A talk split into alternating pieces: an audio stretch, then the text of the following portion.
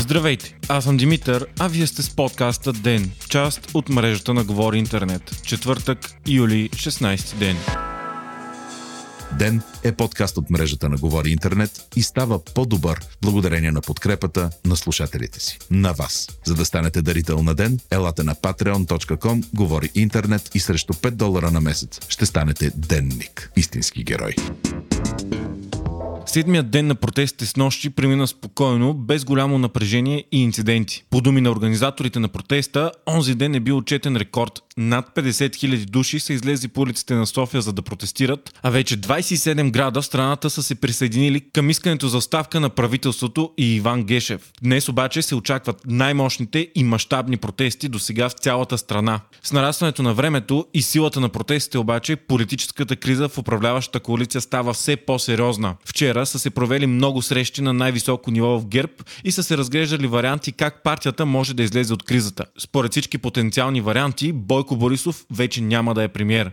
Първият вариант е бил да се поведе оставка веднага и да се върви към предсрочни избори. Партийците смятали, че ГЕРБ са най-готови за предсрочни избори, но притеснението им е временното правителство, което ще поеме страната до изборите, а то ще трябва да се назначи от изявление враг на партията Румен Радев. Вторият вариант бил да се задейства конституционна процедура след преодолят вод на недоверие и непреодолян вод на доверие, при който ГЕРБ да състави експертно правителство с друг премиер. Третият основен вариант пък бил Борисов да излезе в отпуск до края на на мандата и вице-премьерите да го заместват. По информация на Дневник, най-харесван за лидер след Борисов в партията е Томислав Дончев. Малко по-късно обаче самият Дончев коментира, че този път ГЕРБ наистина се ядосали хората и до няколко дни ще се реши кой от трите варианта за излизане от кризата ще бъде избран. Той повтори тезата на Борисов, че трябва да се изчака да мине събранието на Европейският съвет този уикенд. Дончев също заяви и че не иска да става премьер. След това пък президентът Румен Радев в обращение към нацията даде ясен сигнал, че не не приема компромисни варианти, а само едно – оставка. По негови думи, доверието вече е напълно изчерпано и това се виждало по площадите. Президентът каза, че преходът в страната е започнал с мутри и ще завърши с изхвърлянето му от властта. Само няколко часа по-късно пък от ГЕРБ заявиха, че премиерът Борисов е поискал оставката на трима ключови министри – Владислав Горанов на финансите,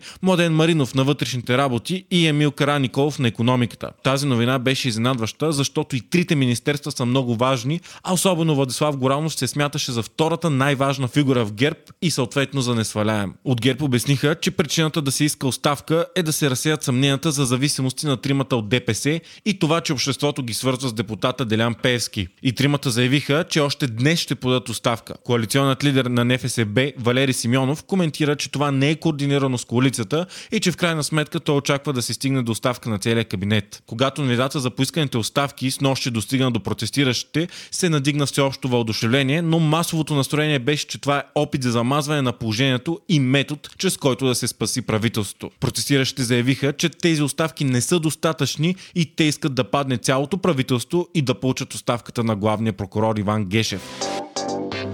Днес сутринта пък атмосферата в управляващата коалиция беше коренно различна. ГЕРБ и Обедените патриоти излязоха на пресконференция заедно и заявиха категорично, че въпреки протестите те планират да изкарат мандата си и да изчакат редовните избори, които са през март следващата година. Коалицията обяви стабилност и каза, че ще бъдат направени огромни кадрови промени в правителството. Управляващите са решили първо да отхвърлят вота на недоверие на БСП, който ще бъде в началото на следващата седмица и едва тогава да решават кой ще подава оставка и кой кой не. Така излиза, че поисканите вчера три оставки за сега няма да бъдат дадени и министрите ще останат на постовете си поне до другата седмица. Бойко Борисов обяви, че и тримата министри са депозирали оставките си и че ще има огромен ремонт на кабинета. Особено силно впечатление при речта на Борисов обаче направи, че той нарече Дилян Певски с подигравателният му обществен прякор Шиши и то няколко пъти. Борисов каза, че според него Шиши е редил преди години временния кабинет на Румен Радев и че именно президентът е зависим му учиши,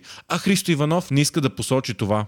По-късно, за да няма объркване за кого говори, Борисов нарече Делян Пеевски с цялото му име. Изказването му се смята за много изненадващо, защото до вчера, каквото и да е било споменаване на депутата от ДПС, се смяташе за табу за Борисов. По време на цялото си сутрешно изказване обаче, Борисов правеше всячески опити да се разграничи от Пеевски и да вмени, че зависим от него е не той, а опозицията му в ролята на президентът БСП и Демократична България.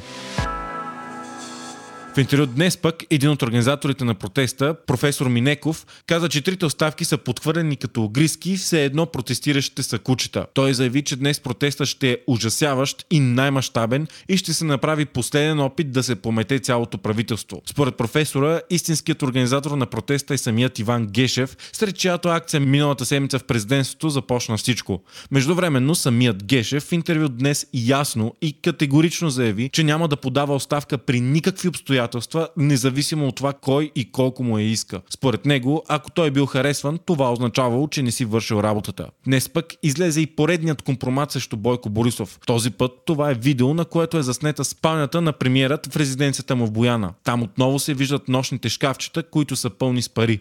Записът беше разпространен анонимно до различни медии, а подалят го споделя, че все още има какво да покаже и смята да го стори. Междувременно, оставената на втори план пандемия от COVID-19 продължава да се разраства и за пореден ден болните у нас са повече от 200 за 24 часа. По-точно 232. Те обаче идват на база безпредседентен брой тестове 5392. Така съотношението на брой болни тестове всъщност спада. 4,3% от изследваните са били положителни в сравнение с 4,8% преди 2 дни и 6,4% в понеделник. Починали обаче са 6 души, а броят на хора в болните се увеличава и те вече са 575, от които 28 в тежко състояние. Очаквано, изварената епидемична обстановка, която трябваше да изтече днес, беше удължена до 31 юли. Вие слушахте подкаста Ден, част от мрежата на Говори Интернет. Водещ и глава редактор бях аз, Димитър Панайотов. Аудиомонтажът направи Антон Велев. Ако искате да не изпускате епизод на Ден, не забравяйте да се абонирате в Spotify, Google Podcast или да ни оцените в Apple iTunes.